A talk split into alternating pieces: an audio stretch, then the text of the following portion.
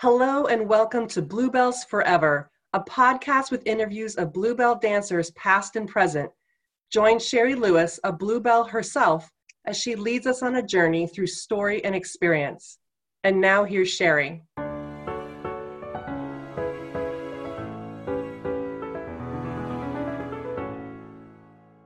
So I am right across from Bob Mackie, and I've been waiting three and a half years. And I am, I got a little nervous and I'm so excited because I just put it on my wish list. I'm like, maybe. And I've had Pete Menefee several times, and you come up in so many of the interviews that I've done because the, the focus is on Bluebell. So Don Arden Bluebell shows. And we talk about the creation of the shows, the costumes. We talk about disasters, especially those big shows like, you know, elevators don't go up, girls almost die. It's just part of the show. but they all talk about how wonderful it was to work with you because like we were talking before we recorded those were very volatile rehearsals. Sometimes they went on for weeks months and you didn't know what mood you were going to get don arden in and to have someone be patient and kind. They always said like how how generous you were as an our artist whole, to work with. company that we would come in from la and and we would fit all night. We'd work all day get on a plane come up and fit all night and then some of our sewing ladies would go into the casino and gamble all night and come back with hundreds of dollars the next oh, morning. you know, and I'm going, I couldn't do that if my life depended on it. I'm so tired. Oh my gosh. Yeah, those crazy hours of rehearsals too. It's like three in the morning, you're finishing. To fit. And then the first time we did the first time we did uh uh what was it? The the MGM Grand one. Uh Hallelujah Hollywood. Hallelujah Hollywood. Um, it didn't. We we we ran out of, of time on on the contracts. The girls were sick of of just going to rehearsal every night for too long because it went on and on and on. And and finally, a lot of them quit, and we got new. Oh. Then we had to fit the same costumes. Oh wow! Never girls. Wow. Oh, I mean, some of the some of the principal girls stayed. You know, yeah pretty good job, you know, but still. Well, back then there was so many shows you could go to where you're nowadays right. you better stay where you are. If you're okay with me reading the inside flap of your beautiful book, because as soon as it came out, I bought it. And I was telling before, there's books that I have like a pile of so many shows, but this is one I hugged. I pet it. I want to be its best friend.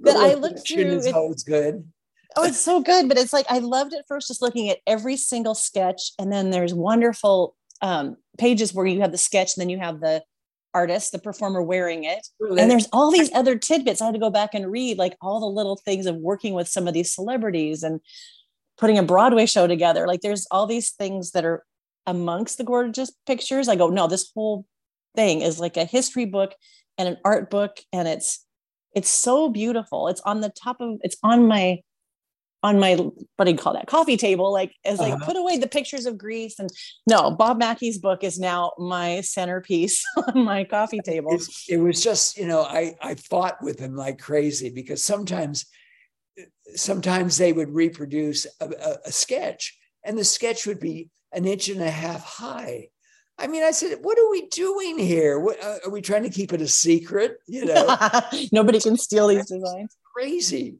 You know, I mean, they, they the, the, the, the, the publishers do a lot of cookbooks, and maybe that I don't know what the deal is. What was it like putting it together? How much was they? You just submitted things to them, or did anyone interview you? The fellow, the fellow that wanted to do it in the first place, had done this big, big Broadway book that's all like like silver on the outside. You probably have seen. It's all photographs.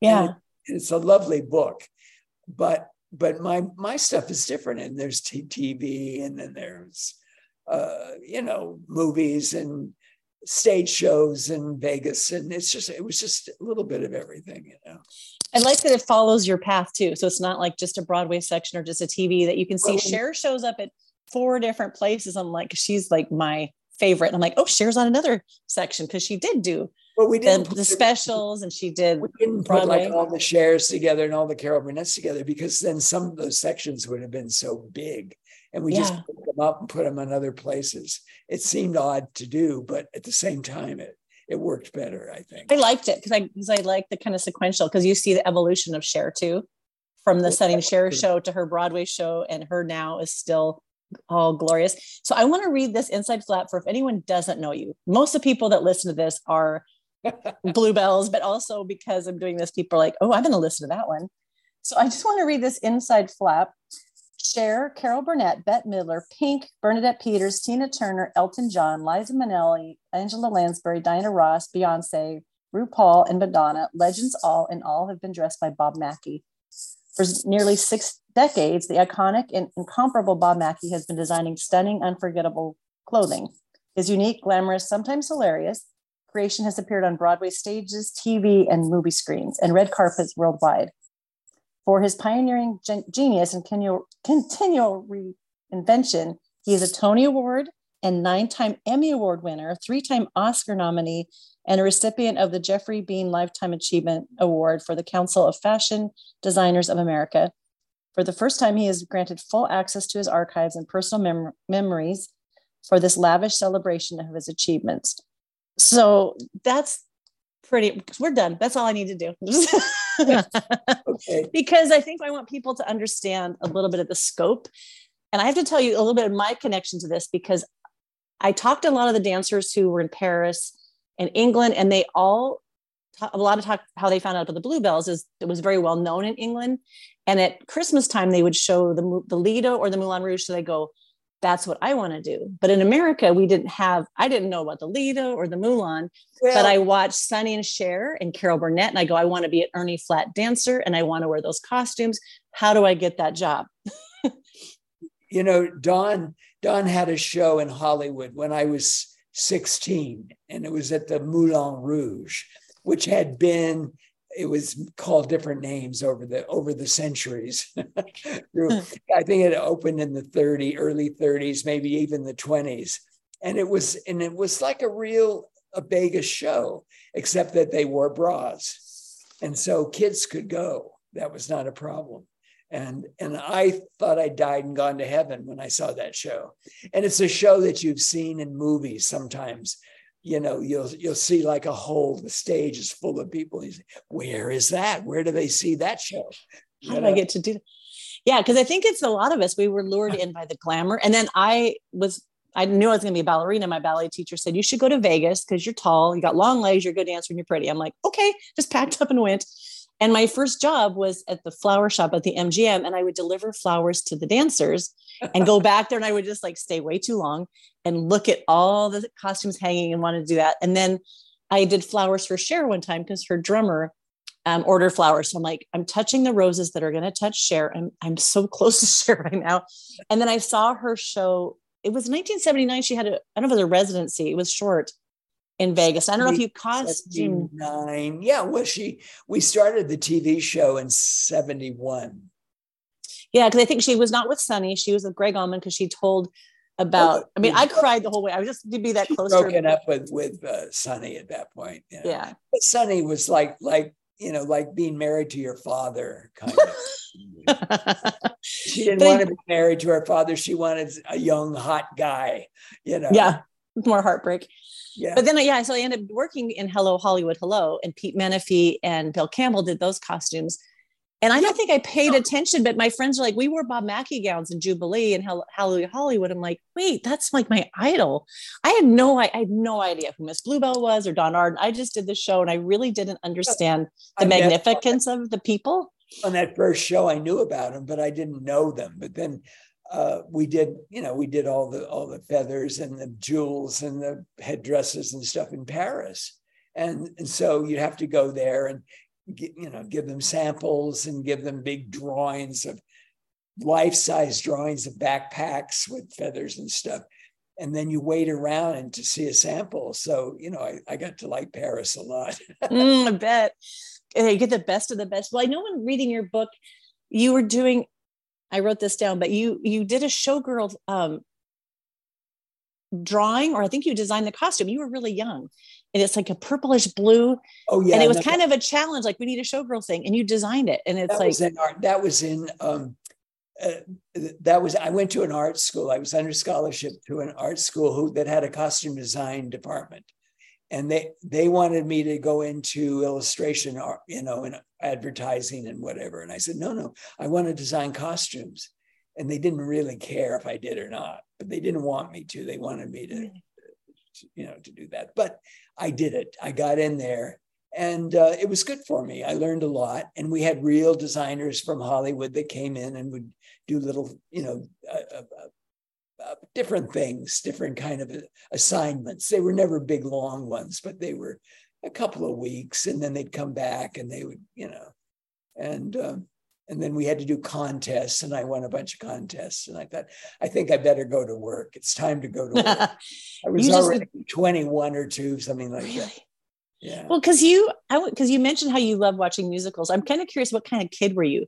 Were you always very creative or were you seeing I, big I drew constantly. Really? You were always yeah, drawing that's all i did. I stayed home. I, there was no kids in my neighborhood so i didn't have a lot of friends. School was one thing but i didn't you know.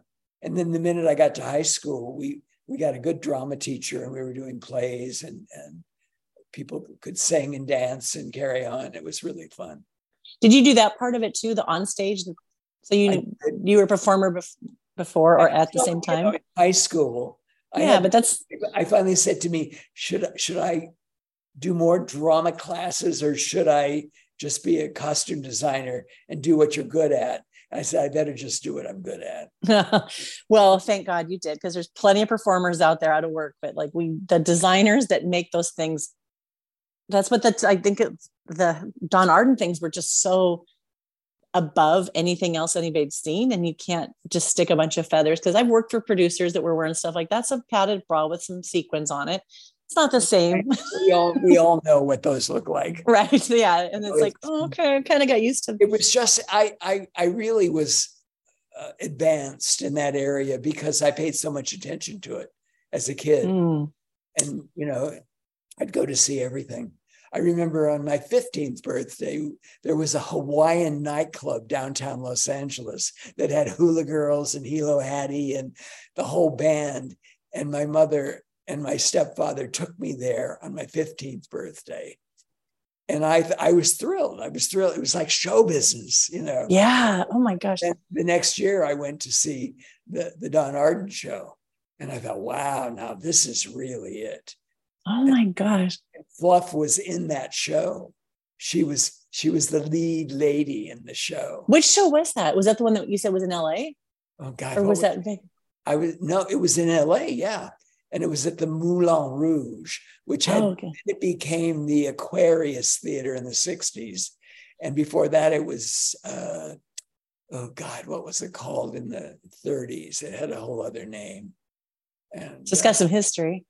Well, they just changed the name to make it yeah. more current sounding. Right. And and uh, went to it a few times, you know, when I was in high school. But uh, I wasn't interested in school. I was interested in being, you know, in the theater. Not yes. that that's oh my gosh theater, but, Because I just remember in school when they say, "What do you want to be?" You know, the counselors. I'm like, "I want to be a dancer." And I say, "No, you got to pick a real job." And they get so frustrated with the artist, like, yeah. "No, I want to do this." Well, there's no, it doesn't make sense to do that. You can't make money doing that. We're like, we don't care. We're going to do it. So sometimes you have to defy the counselors, the logic, sometimes the parents, and go, "I'm going to go for what I love," because a lot of times you don't get encouraged to do that.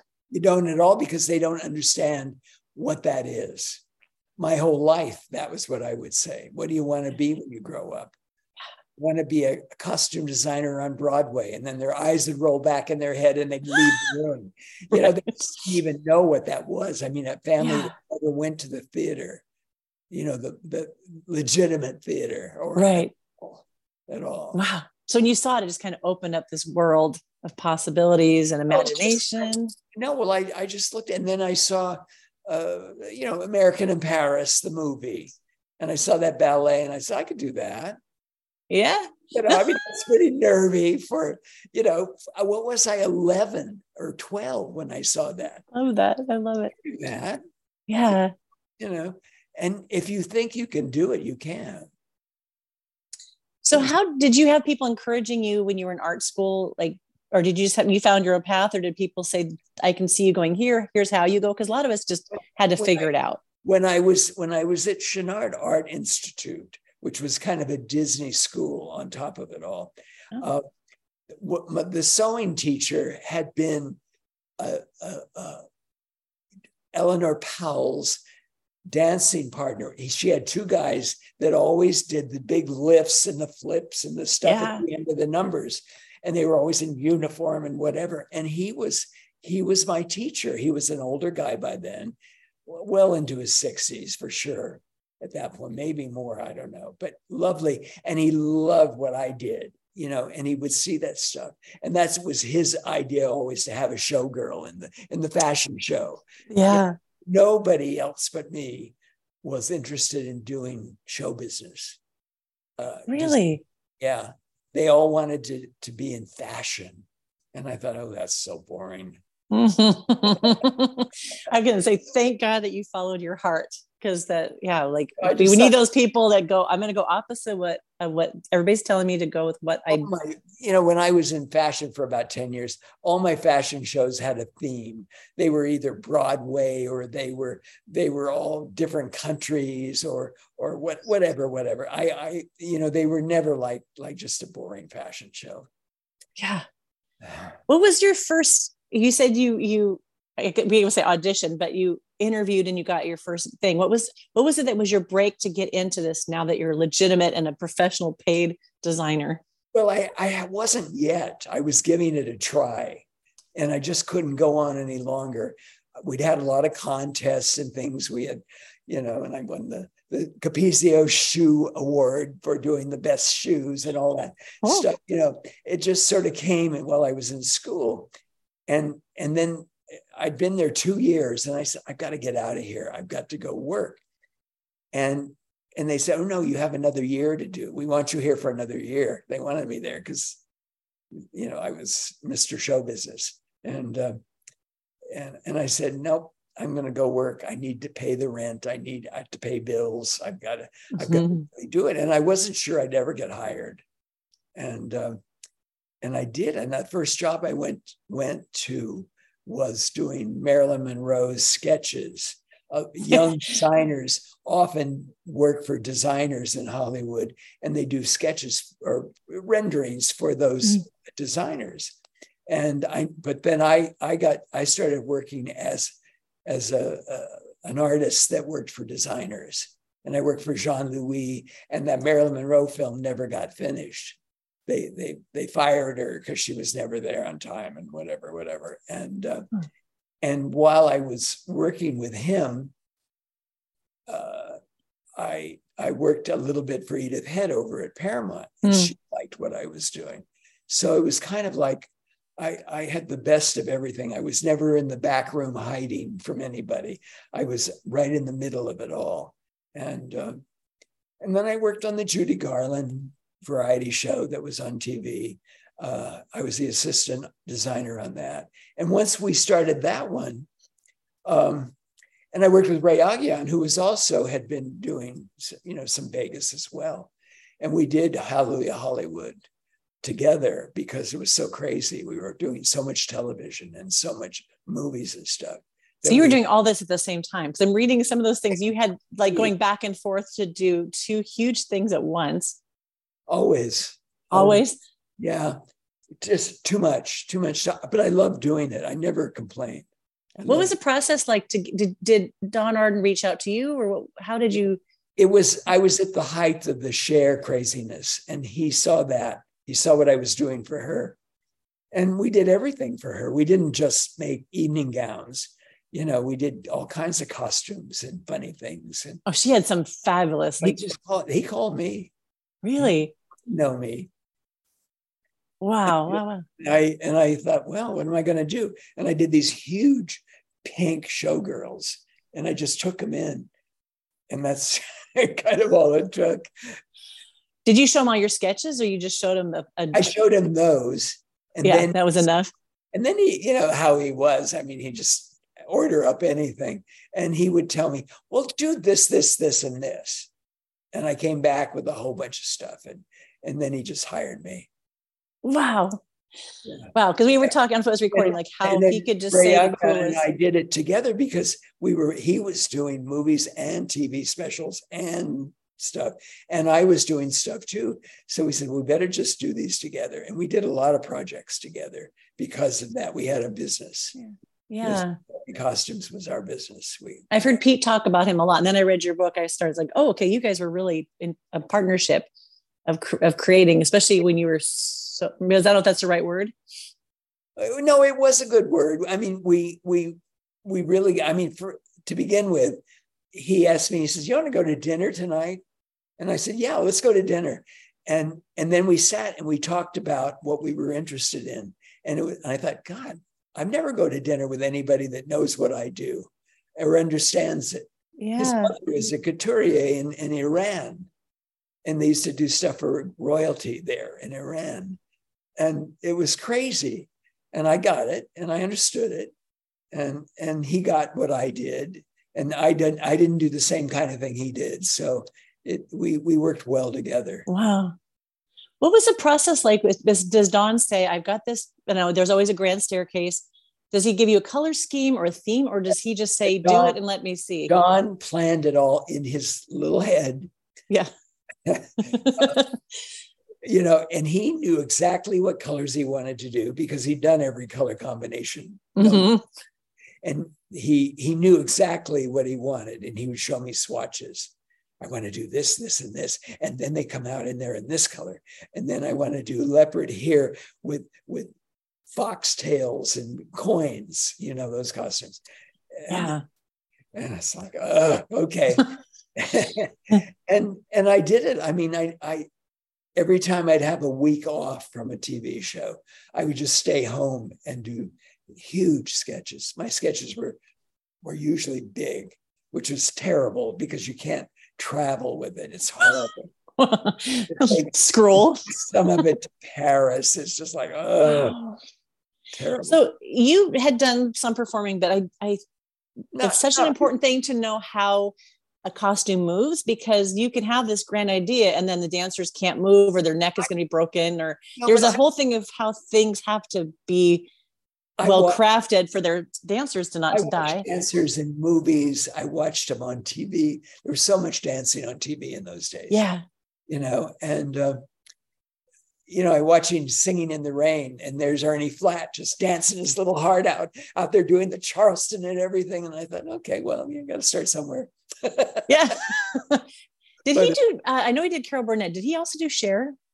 No. Or okay, he was Carol Burnett because I wanted to be an Ernie Flatt dancer, and I did not he, know he was a Singing in the Rain. Carol Burnett from New York. He'd been doing the Garry Moore show there, and he moved out to California uh, with his partner, and uh, she stayed with her the entire time, and uh, and he didn't live long after we went off the air. He he really didn't he did um, uh, Sugar Babies with Ann, Ann Miller. He oh, was, yeah. And, and, and Tony Kaye, uh, one of that one of our dancers, Tony Kaye, was a really good tapper, and she, and so was he. So he was perfect assistant to to to uh, uh, Ernie, and uh, and of course she was the perfect standby for Ann Miller because she could do all that stuff. So that was kind of a good good thing after the Carol went off the air. Yeah. It just yeah. kept going. That was like we think like how lucky we were to be born at this certain time. This height, this yeah. length of leg that we got to just work for years and the best time for the Vegas thing, but also like for the variety shows that influenced so much that like Carol, these younger dancers just don't quite get. Nobody could afford to do those shows these days. Oh, absolutely not. Yeah. And, so I, and she let me do anything. I never, really? she didn't care if I ever showed her a sketch unless it was something different than we talked about. You know? Yeah. And, and very often I would change because I said, we've done the, this kind of character too much. We need to do something else. And, you know, that's how well, Mrs. just look happened.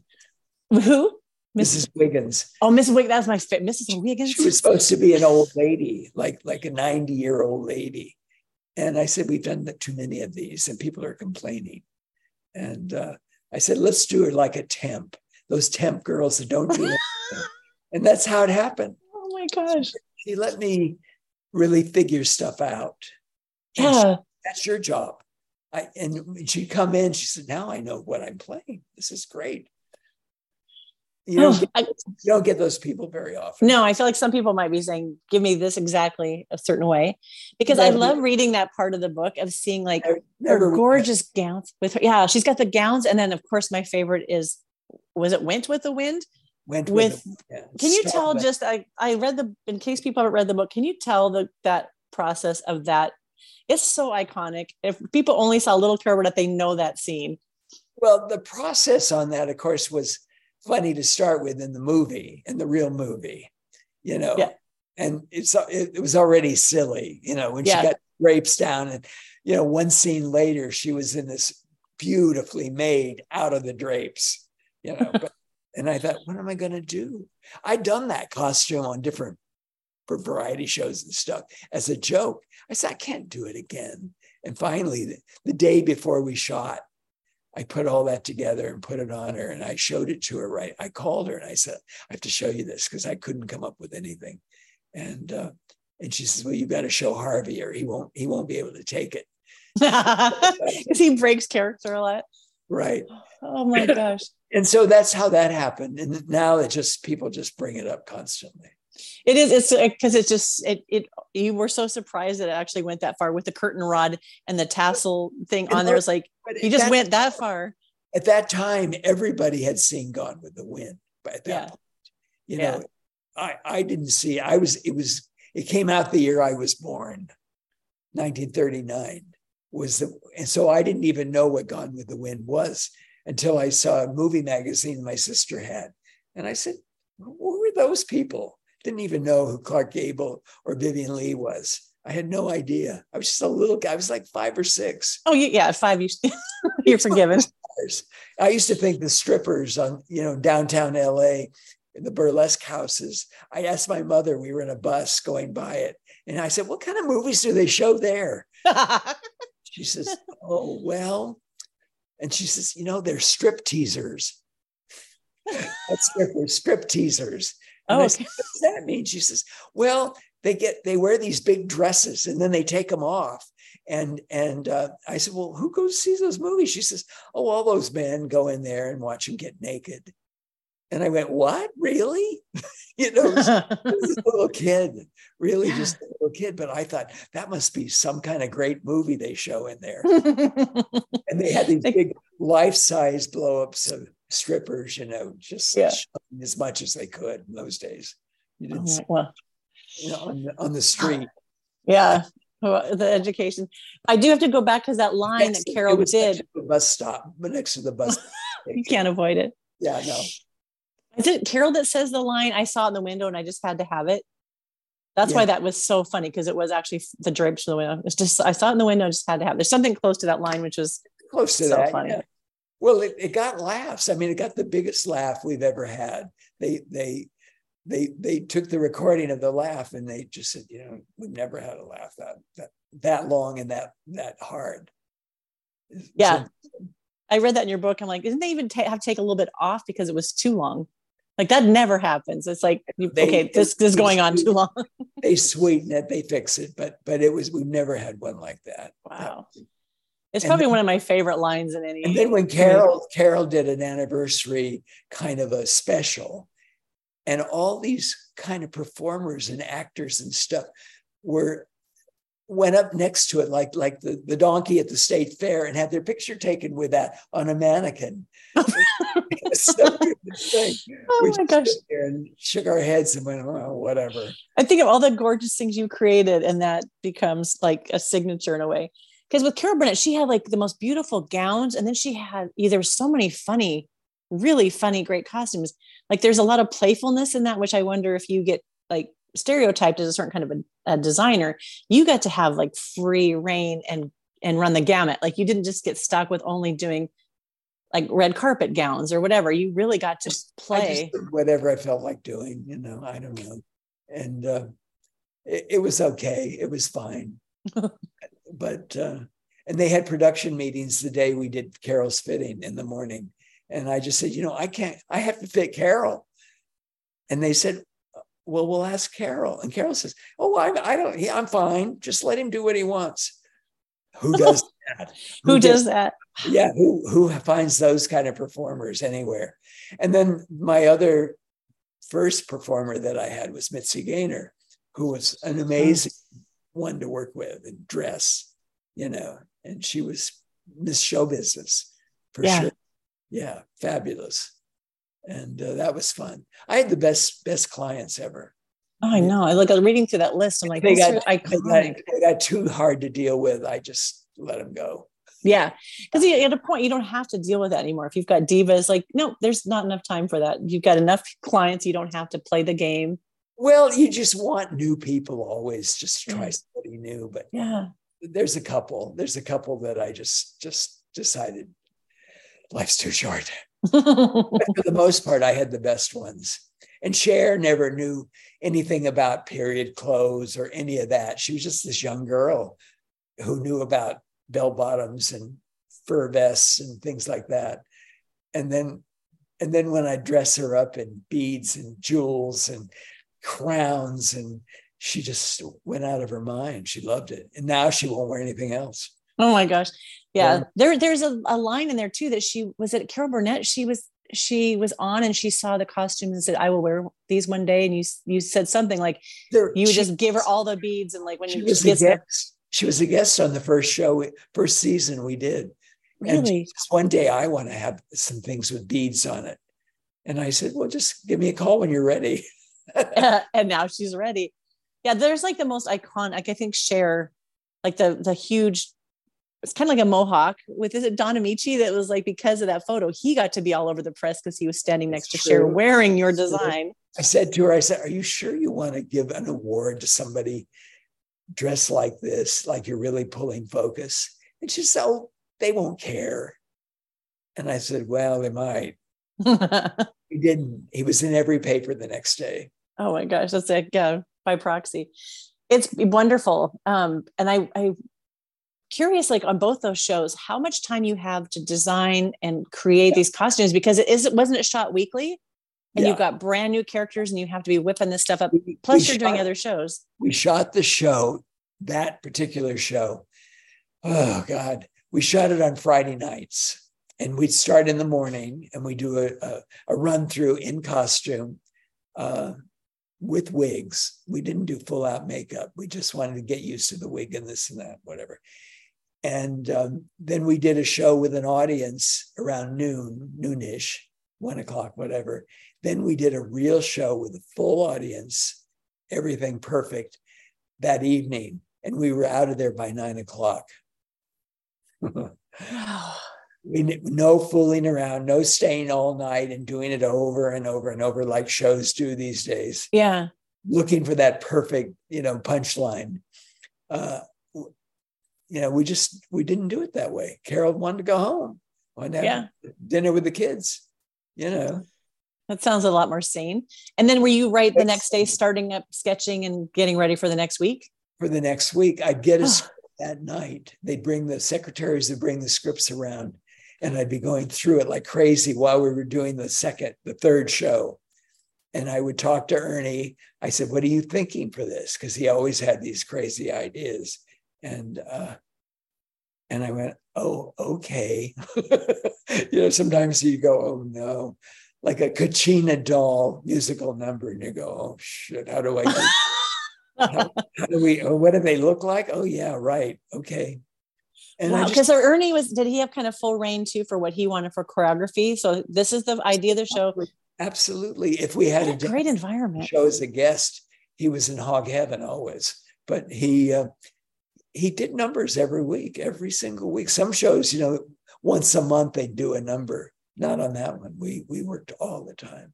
Wow. Carol, Carol could tap dance. She could do stuff. You know, she she was she was ready for anything. The wow. first show we ever did, she says, "You know, I have to crawl out of this window uh, in this sketch, and I probably should wear pants." and I went, "Oh no, you don't want to wear pants. Wear wear a tight skirt. You have to look more vulnerable as a lady, have going through all this nonsense. And she went, Oh, you're right. She'd never, she'd always worn something that made it easier to do the to do the, the tricks. And and she realized, she learned, she learned how to do the falls and all that stuff. She could, you know, as as uh, the crazy old movie star coming down the stairs, the stuff she used to do, and she knew just how to do it. She figured it out. She never hurt herself, ever. Wow. So it makes sense if you start out with Carol Burnett and that much freedom and play, you know, like we, you could be picky of what you're going to do next because it seems like you were def- definitely wanted for variety shows and award shows and so gets to the point where you can say here's who i'd like to work with what i'd like to do. working with vicki lawrence who was just a, a high yeah. school you know after a couple of years she was doing the best shtick ever and the funny and getting her laugh. Yeah. and and and uh, harvey korman would would help her with her dialects and her accents and stuff it was like school. The, hmm. They they had the best time and the most fun. And we did a, you know, we st- they they did a read read through on Monday. By Wednesday, we did a full run through of the show to check, make sure everything worked. You know, pretty much. No, no costumes, just a, a run through, dance numbers and everything. And wow. then and then they'd see things that they wanted to improve or make it better. And by the next day, it was changed. It, it completely hmm. professional. The most professional show I ever worked on, ever, ever. Wow, that's and also if you've got people that are sane and it makes life a lot easier. Well, it was just she insisted on it. Yeah, that you had you, you, you couldn't go through all. And if she would do guest shots on other people's shows, she said, "God, I was there all night. You can't believe how long we were there." And, you know, Mitzi Gaynor shows, we used to be there till four in the morning sometimes because those numbers were so complicated. And, and, you know, with 20, 30 boys behind her. And, you know, it was, it was tough, but she only did one a year. She didn't do, yeah. She did every single week. She did stuff out on the road, you know, in nightclubs and, and theaters and stuff, but, but not like we did every week. Wow. So I want to ask, and kind of random where I'm going with my brain. I have notes. I'm totally skipping them. the, the the Marilyn Monroe president dress. Can you tell a little bit of the the I desire? Working, I was working for Jean Louis at that time, and I came and she had they had uh, suspended her. You know, she wasn't very professional, and she was troublesome, and yeah. And so she called him and asked she said she was doing the president's birthday. And, and uh, he didn't tell me that morning. I walked into work. He was doing a lot of Doris Day movies and stuff, and I was doing all his sketches at that point. That was early, early 60s, way early 60s. And uh, uh, he didn't tell me what it was for. It was like a big secret. And I went, oh, okay. And uh, I did the sketch that morning and went on to back to Doris Day. and, and uh, uh, I didn't know until a couple weeks later, and I saw the newspaper, and there was a picture of her at Madison Square Garden, and in her see-through dress. But I didn't. I didn't. You didn't really. Didn't know what it was for. He wouldn't tell me. It wasn't my. Wow. I, I, was the the helper boy. yeah. didn't that I didn't do that for very long yeah yeah you have some more say. So i have a question that this comes up a lot. We've actually done a couple episodes of what how the showgirl will be remembered. And we always started out with what a showgirl's not like not like the strippers you saw at the bus stop. We usually have to say we're not strippers. We have to sometimes justify that we danced because people thought oh we just paraded around naked and the, the younger generation when i was in, at the Lido de paris this year that that younger generation of women they own that word showgirl and they're proud to be a showgirl and they are dancing their butts off like they are actually beautifully ballerina ballet trained dancers really, and we've really dance. anytime they didn't they did they got too tall they would go over to miss bluebell you know i got to know them really well and and trisha was the lead showgirl the first show i did what a beautiful, uh, amazing creature on stage. Yeah. It's unbelievable. And last time I saw her, she really looked like somebody's grandmother, which I went, okay, good.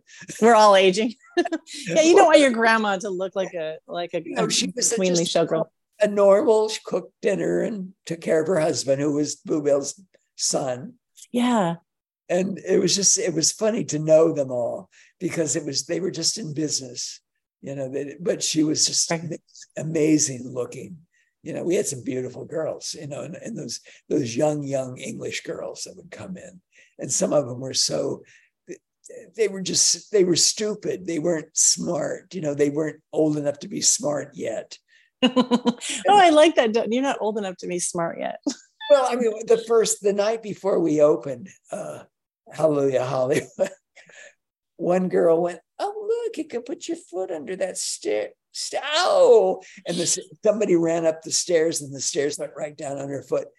And she says, Oh, "Well, you know, I'm in the show, but I can't be in the opening night, so I can sit in the audience and watch it." And I went, "Oh shit." you know, you talk about how naive some of us were. Like we really didn't oh, know. she, she must have been maybe 18. Yeah.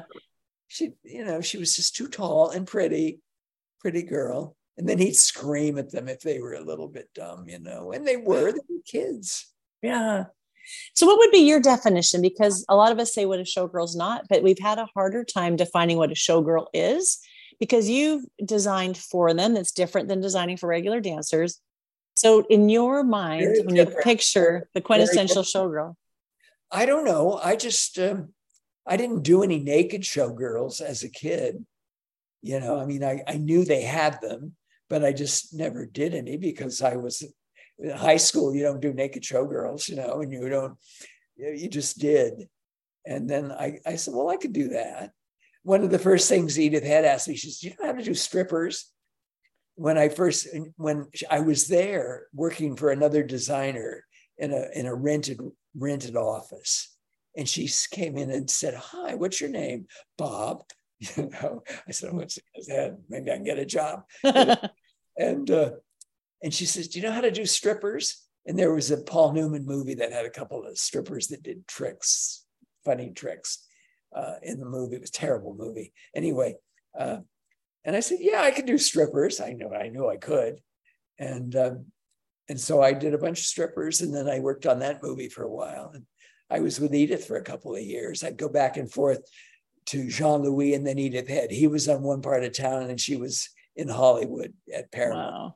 and uh, it, it it was it was great for me. I mean, I I got started right away, you know, and it was never in the back room cleaning up the mess or anything. Right. I just had to do my work. Yeah. Well, I even talked to Bob, uh, to Pete Menefee, like being an altar boy, and then you're sketching breasts and you're sketching bodies, but it is a different design too, like how it was supposed to showcase the female form. It wasn't tawdry, it wasn't lewd. Like you show off the legs, like the cut of the G string and the way that it's presented. So was that like a fun challenge you for you? you really know you start learning your your craft when you work at doing those kind of shows because you learn how to do the G strings and you learn how what the boys wear and what they those funny things when they're half naked and you know except I just said no to you know the white tie and tails with their butts out you know just do it I no I can't do it this is this is tasteless and horrible I and that was a Donn, but that was before we recorded. That was a Donn Arden request that you said no. I said no. I said no to him, and I thought, oh, he's going to blow his top. He never did. He never. He never gave me trouble. He gave everybody else trouble. Oh yeah. He never gave me trouble. So he must have liked what I was doing. Oh my gosh. Well, Robert Rang, do you, do you remember work with Robert? He was like production oh, yeah, design. yeah, of course. Yeah, I've seen He's- him in years. Yeah. I, I interviewed him and he was saying like he said no, t- or he told Donn off, like you will not talk to me that way. And then all of a sudden Donn was really nice to him because I think when he knows you're not going to cower, that you stand up or you just say No, no, he's like, okay, I respect you a little bit more. He had. There was a every now and then, there'd be a lack of of just good taste. And Yeah. go, oh, oh no you know so i didn't i never minded bare boobies because you know there they were and he never he never hired girls with great big Yeah. Done boobs. I mean they usually it was the pretty pretty young and cute. And we had we had ladies that had you know children at home and husbands and cooked dinner at night and then came to rehearsal. And he made them rehearse all night.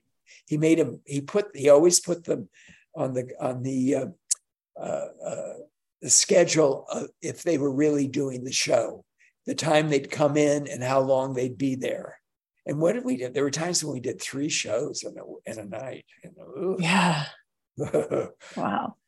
Wow. Yeah. So those those costumes are, and they're they're still, which I asked you what you thought, and we didn't have quite an opinion yet of the Dita Von Teese show that's coming back with yours and Pete's costumes. And I'm not, there's a lot of division on what people think. Are these costumes, should they be used this way if they were designed for this? And also how much permission was given.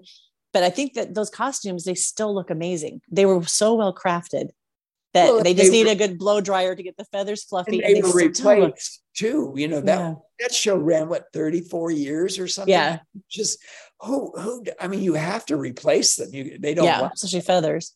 Yeah but they, they were amazing, you know, the way it looked. I went to the very last night of, of uh, uh, Jubilee, that big finale, whatever. Yeah, yeah. That was I thought, well, you know, it doesn't look too bad. I hated some of the things they changed later. Yeah. Know, but but I, I I wish I'd had my little my programs from the old days. I could show you pictures of Fluff. yeah, I've seen some pictures. Girl yeah, she had her glory days because I was all I had seen is pictures of her older, and then I went, oh no, she was stunning, and she was oh, a great performer. And I, I did see her the first time in, God, was it Hollywood? What was the what was the name of the show you were in?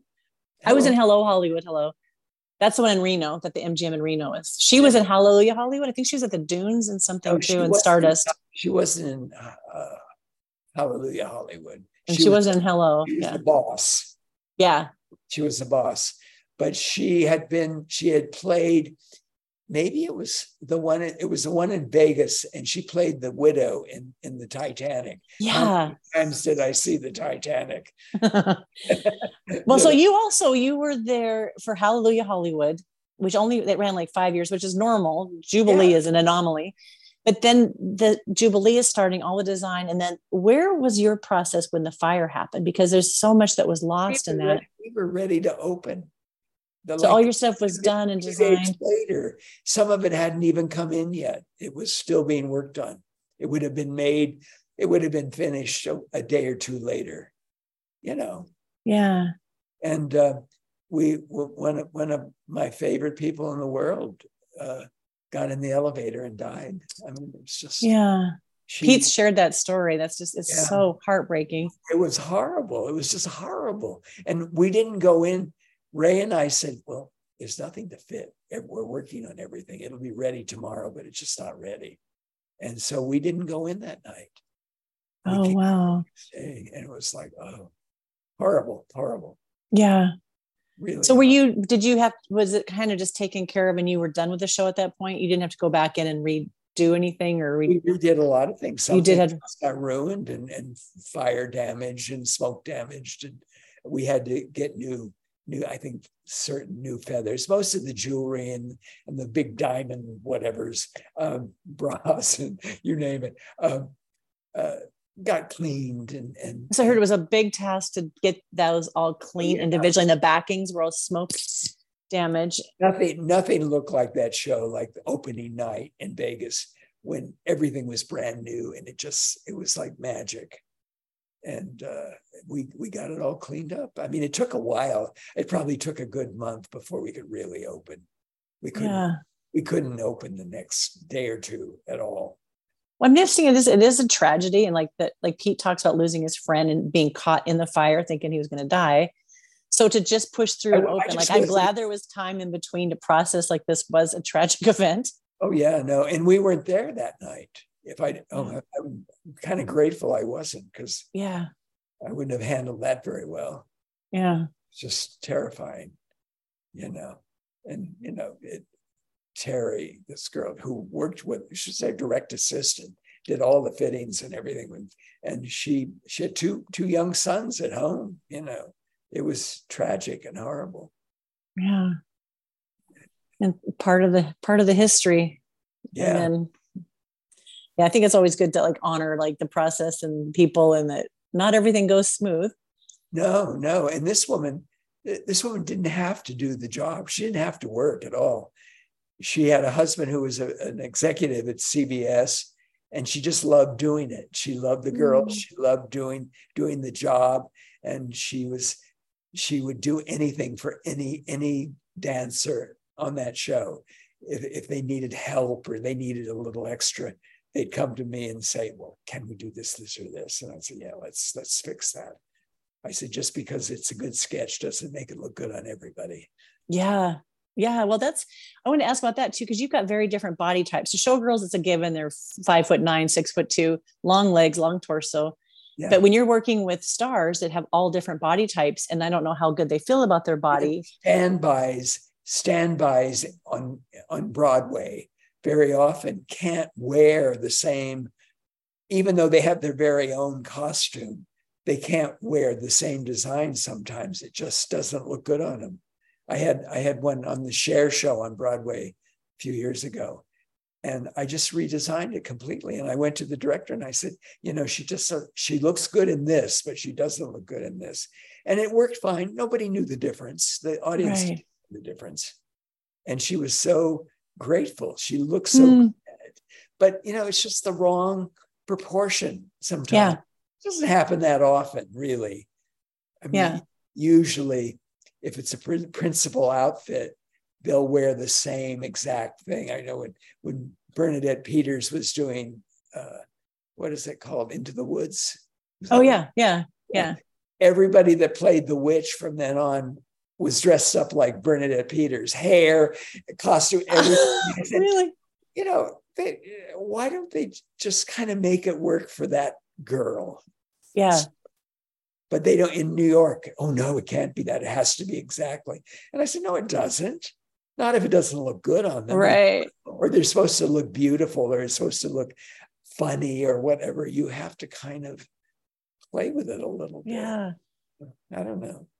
Well, that's like the, these pictures that are taken in, in People magazine, those pictures, they're forever. So they have to feel good when it's an award show. So the design, like for their body to feel confident, like it's a big deal because it's not like a show that people leave. Like those are like out there forever of those beautiful things that you've designed where it makes them probably feel the best they can. Well, there's certain things and beautiful on showgirls, like the big numbers at the end when they come down the stairs. You, you're pretty safe doing certain things, but it doesn't always work.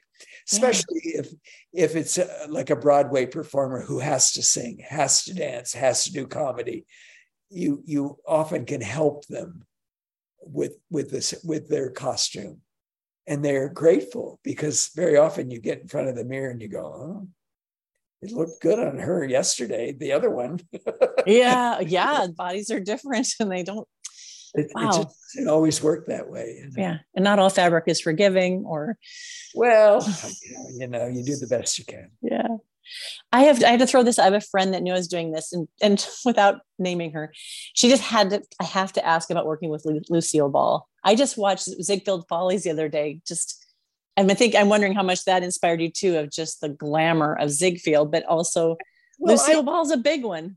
I saw that one. You know, uh, I was still I I saw that on television. I think when I, I was still in high school when I saw that, and I thought, well, she's perfect showgirl.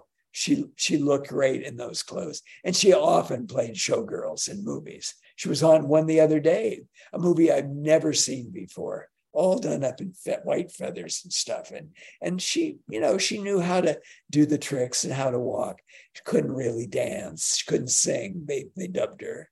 Yeah oh i didn't but, know that yeah but she looks stunning who, in that but who look like that who right Lucy. And she always, in the beginning, when she first came to Hollywood, if there were models in the scene of, at a couturier, she'd always be one of them. So oh, there's Lucy, you know.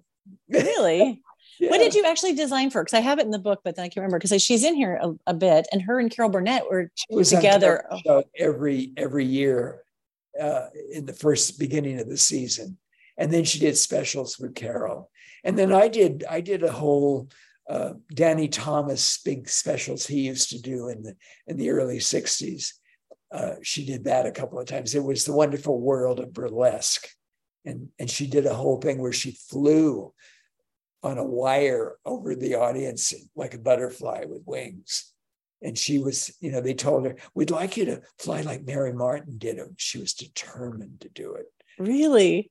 Say, oh no, I won't do that. No, she was, and then she bitched about it because it hurt. They used to make those those things out of jeans, out of out of really. Uh, yes, they made them, and they were all you know welted together with studs and things so they wouldn't fall apart. And it hurt like hell because it's just like right in your crotch. Yeah, that doesn't look comfortable. And she, the words that came out of Lucy's mouth, she knew words. Ah, and she's flying over. But you know, I mean, San, Sandy Duncan, of course, did Peter Pan, and different people, and Mary Martin, of course, did Peter Pan. But but uh, Lucy was determined to do that. Really? She was going to, even if it hurt, show them. Well, then I read about Pink hanging upside down, and you designed her costume. That is amazing. That cape into crazy, crazy pink.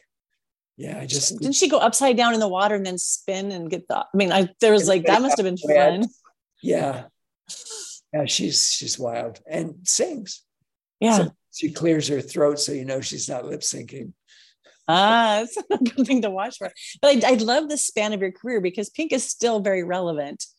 Um, and so it's just really great to see like your stuff trans it just it it's timeless i'm not you know i'm I, I'm I, am i am not afraid of of stuff, and I'm I'm never I was never afraid if all of it we had uh, on the Carol Burnett show all of a sudden we had Mama Cass be a guest one week, and Carol just loved working with her, and she was funny and she could do stuff and sing and and whatever, and all of a sudden we were having her on like once a month or more, and and and I said to the producer, I said, you know, she's going to cost you more money because we have to make everything she wears.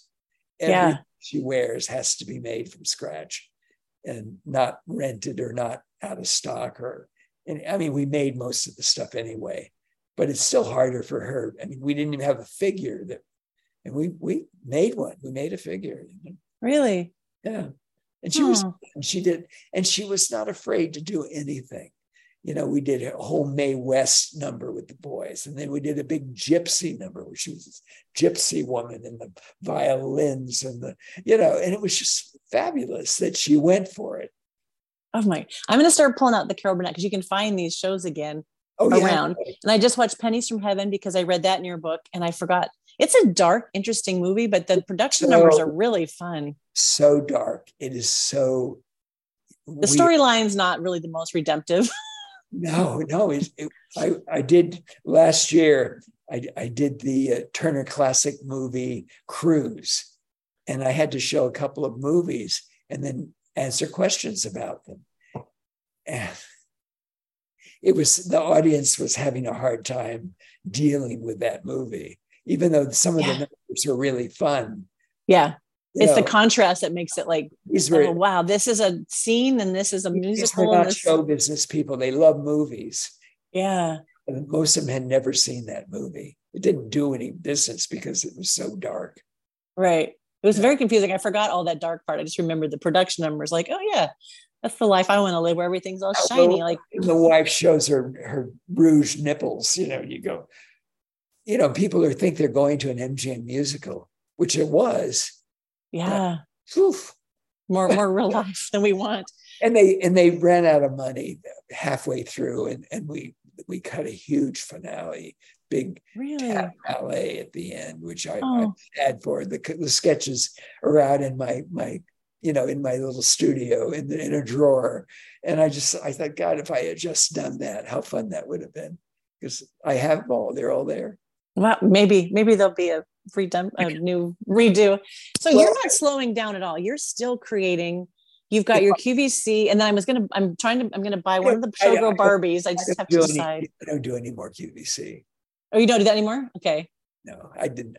Actually, when COVID came in, we had there was some leftovers, and people weren't buying clothes or anything. It was just oh, crazy. Oh yeah. And and I said, well, would you come and do it? They said, and I was already had quit. I just said I can't do this anymore. And and uh, I said, but you know, if I if I could do it in my dining room where I am right now, we could just do it directly. and that's whenever all the news shows were had these these funny circle lights and everything. Yeah. and uh, I I did a whole year of QVC selling out stuff that would probably still be sitting there. Wow. And it was fun because I, all I had to do was, you know, get up and a little paint on, you know, and sit at the table. And, and, uh, and we didn't have models. They were there at the studio in Pennsylvania. oh my gosh. We got so creative during COVID, like things that like we never would think would be things. Live differently. They really yeah. did. And nobody bought clothes. Everybody had sweat clothes on all the time. yeah, one of those somebody called it hard pants. Like I didn't know I gained weight till I put hard pants on because we've been living in sweat. So the hard That's, pants that let you know how much. You're right. Yeah. No, no bras. Even put on their pants. that was a big day when you put pants on. Yeah. Oh my gosh. So do you still take offers for work or are you retired or what's kind of no, your no, pace no, these I, days? I take offers, but but I'm kind of I try to be careful about yeah. you know, I'm a I'm an old guy. But uh, we just we just had a we have a a, a, a documentary coming out in Jan- January. I think if the strike will be over soon. Yeah, that'll be interesting to see how that turns out. We started it way early, but then we went through the COVID thing, and everybody was. And now, oh, really? It's been a long process. Dealing with the strike now, so that's and then uh, we also uh, I started doing Barbies again. I, I for eight years, I didn't do any. I just said, oh, I've had enough of that. And they asked me last year if I would do a, a holiday Barbie. Uh, and I did, and it sold out. And we have another one coming out this year, a different one. And then next year, there'll be another one. And then they want me to do a more expensive collector dolls, which I used to only do. Yeah. Weren't they like limited edition? Uh, yeah, but to a point, you know. Yeah. But do you want to show that doll? No, you can show this that she could have a sneak preview, but I'll give you a sneak. Oh, It's not on camera anyway. This is this this coming years. She's an angel. oh my gosh. That that hasn't been released. That's coming. You haven't seen that yet. Yes, this That fall. is That's- That's, beautiful. coming up this this This holiday. Christmas, This. Christmas. Oh my Oh, you're gosh. getting, you're getting the ring lights on her. We're doing the the, the uh, at home theater. That is so beautiful because I want to get a showgirl one. I just can't decide which one to get yet Well, this- because the Barbie movie coming Yeah. out, I love, but I want a showgirl Barbie. Well, my favorite, of course, was was the goddess of Africa, which is a brown and a little little afro haircut and the full African hair. But then we have a, a circus one where it's kind of like pink, but she has red hair and she's on Is she in a swing? No, yeah, I s- saw that one. that one. Then we have one is what is um, Ma- Madam. um what is her? Uh, uh, uh, uh, what's what's her name? Well, you have a whole bunch of them, but you want to talk about the vampire one? Vampire. Yes. the one you Oh want? yeah, yeah. I saw. They're in the- your book. That's where I saw them. I saw them in your book. I was like, if you look close, she's got little things. Yeah, that's so fun. It's in a casket. I mean, it's so bizarre. Talk about sick. you got to lean into that dark side. It's fabulous. So I, I would like, I, I really appreciate your time, and I'm going to not keep you on here forever, even though I have many more questions. But I'm just curious, when you, is there anything that you preferred, or was it all fun? Like, like doing Broadway, doing movies, doing red You know carpet. It's it it is all fun. Sometimes you end up with with directors or or a choreographer you can't stand. But Yeah. not that often, not that often. Yeah. I basically like most people in that business. Uh, but every now and then you get one, you know, you just do. Uh, well, I have I I've worked with yeah I have a I have like a hundred choreographers that I've worked with over the years, and and uh, I've, I've been given me awards choreography awards just because I worked with them, you know, and they voted Really? I love that because like you, I've choreographed musicals just high school level, but like they don't like the wardrobe sometimes doesn't pay attention. People have to dance in these things. Like they give you something and like, well, we have lifts or we have this, and they go, High well, high they can't. You have to take it out. It's like no, you actually want to make the design work for. They work together as opposed to like in opposition. yeah no it's it's a lot of people don't get it a lot of people want to be costume designers but they don't know how to do a costume yeah. They buy a pattern and then they make a dress. And isn't it nice? And I said, Yeah, now what? yeah. Can you move in that? Will it fall apart on the first lift? I never had a problem there. I, I always, I always in my brain, I always under I'd watch the number one rehearsal and I, oh, they do that, and then they have to do that. And then when she bends over and kicks her leg over her head, oh, I have to do that. You know, and it just kind of all clicked in and and it made sense to me. I never had a problem doing dance clothes ever. I think what I picked up from your one of your first things was you were observant, you were watching, like you were paying attention. Where I think so many people, you, we had gifts around us, they just weren't observant and seeing. Like you can learn so much by just watching. And I feel I feel like there's a certain kind of brain that gets that, and then you create from that, as opposed to like I have my agenda, and now we we have to make this met. Like there's really a beautiful brain that paid attention early on. Strippers, whatever, whatever your questions were, you were paying attention. No, but I, I just did. I don't know. It was just part of the job.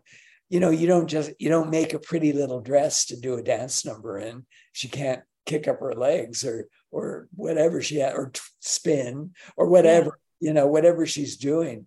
You you you have to think about all that. And I did early on. And but I mm. did when I went to the movies. I we would take these cross country trips in my family to Indiana you know, and you go through all those deserts and you see all those sunrises and sunsets. And I would always, in my brain, I would always say, well, what would Cyd Charisse wear there? You oh, know? oh, I love that. I love that. I love that. I in my head, I was so bored. You know, driving, we drive all night to get there. Yeah. And and I I would always design for Leslie Caron or Cyd Charisse or the current, whoever it was. oh man, it's a gainer. You know, in my head, what would she? What would look good then? Because in those movies, all of a sudden we were doing all these dream ballets because yeah. red. You could get away with anything. Well, the red shoes just made every. There was a dream ballet in every movie in those days, and I was just twelve. I, I remember turning twelve on one of those trips, and I said, "Well, I could do that." I figured that one out you know? Yeah. And that's all I, I cared about, just to make it all look good. And I loved Gene Kelly and Fred Astaire and all that. Mm. And uh, I, I don't know. I, I just, that's just what I, I did. It's, it's funny when you decide to do something early on and you just do it. You know, you were, you were going for it. I, I, I just, I don't know. To say in my rehearsals, I have a Parisian cabaret. I'm still kind of keeping that showgirl alive a little bit. But sometimes when I'm setting something, I say, imagine what you're wearing. Because if they're wearing their dance clothes, they dance different when they imagine Completely what different. they're wearing. And one of my friends, who's my assistant in this, she wore um, the jewel. She was in Jubilee and wore the jewel showgirl things. So she will show them a picture of that costume. And now when you're walking, imagine wearing this. You're not in your sweats. You, you will stand different. You will present different. You will feel beautiful if you imagine what you're wearing instead of like rehearse one way and then put a costume on like while you're rehearsing imagine like when you said what would what would um, Cyd Charisse wear in this like what would I wear in this that would actually change that, how that I perform the only thing I had to refer to was Yeah. was what I saw in the movies you know and then then when I finally went to see the Moulin Rouge on Sunset Boulevard you know and uh, but it, it, it's funny how you just if you're interested, you soak it up and you pay attention. And if you're not, you're not. yeah well I want to thank you for this because it's very inspiring I'm very Also- excited for people Also, I went to I went to see Moulin Rouge, the movie. Have you ever seen the movie? I've seen it yeah what do you think I, well, I loved it, of course, because all those can can girls and yes do it, and oh my god, and and where does he go where all those naked ladies are? I didn't realize they were whorehouses. I was only I'm glad you didn't learn all those things at five and 12. You gotta wait till you're an adult to learn where the naked ladies go. well. One Halloween, I dressed myself up like a Toulouse-Lautrec lady and went to school. Really? I was a whore, you know, in the fourth grade or whatever. Did anyone get it? Because there's like wasted reference when people have no idea who Toulouse Lautrec is. got it. None of my family, none, none of them went to see that movie. Are you kidding? They went to Oh, love and war movies. That, that was it. That was what if we went to the movies, that what we saw. My mother always took me to see musicals Mm, that was your education. and and Technicolor. Mm. You know, And we lived in Technicolor. Somebody was saying when we have our dreams, it's in our 20s that our dreams are Technicolor. Yeah. Like my dreams now, not so much color. But people are saying, well, we live Technicolor. If you're in a Donn Arden show or wearing Bob Mackie or Pete Menefee, we were living in Technicolor with like sparkle, sequins, texture, feather. And so no wonder our dreams are. And I ask people what, what their show dreams are. Usually they can't find their headdress or the music's on, they don't know how to get on stage, or like I'm supposed to know the choreography and I don't remember it. So all of us dancers still have the dancer anxiety dreams. And it's like, I think it's when life feels like you don't know what you're doing. You're supposed to know what you're doing. You have you revert back to your dreams of like, I'm supposed to know what I'm doing. The what? Me and my car keys. I use them every day.